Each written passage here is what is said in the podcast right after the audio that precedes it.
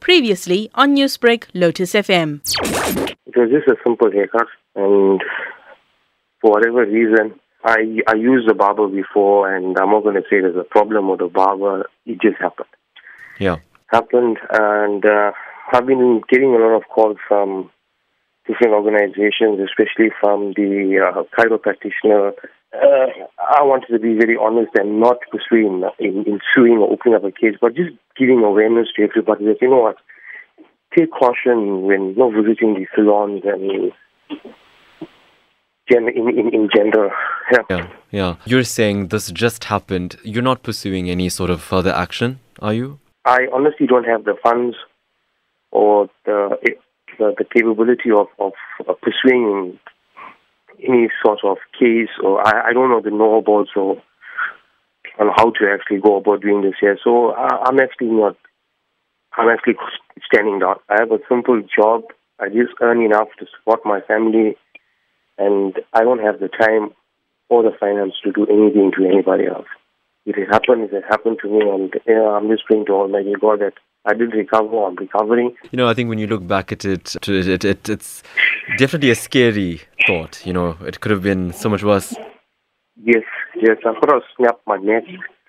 Uh, that's what doctors say, but uh, he said there's no permanent damage to the nerve. It's just a like it's a shock that happens. So, like a person will recover from a spinal shock uh, of that nature, it's the same thing that has happened to me. Does it make you angry when you think back at it? I mean, you know, this was so close to having some sort of permanent damage. Does it make you angry when you think about what happened? It did make me angry because it was frustrating that I could not speak. Uh, and every time questioned by a doctor, it was just getting more and more hard to tell them what has happened to me and how it has happened to me.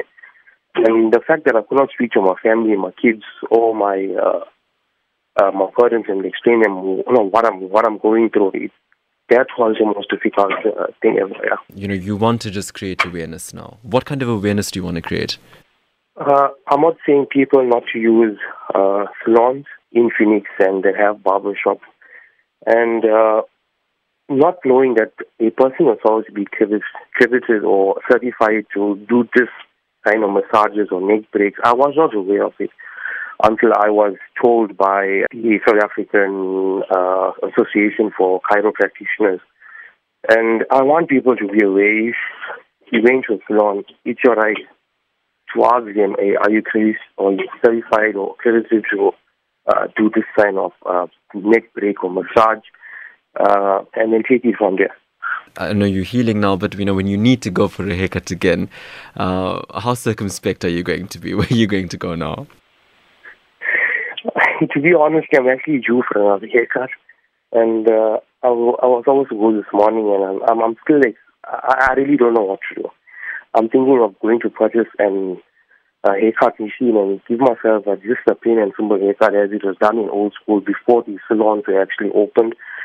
But then we also need to support these uh, our locals as well. So uh, it's very very hard to say what I'm actually going to do. do. You have any further checkups to go for now? Uh, yes, uh, I've got a checkup actually tomorrow, being the 24th. Uh, I'll be seeing a neurosurgeon at uh, a local hospital in Durban.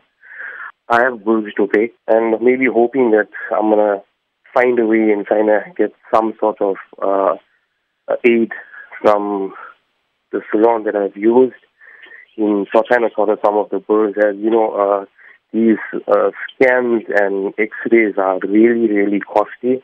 Newsbreak, Lotus FM, powered by SABC News.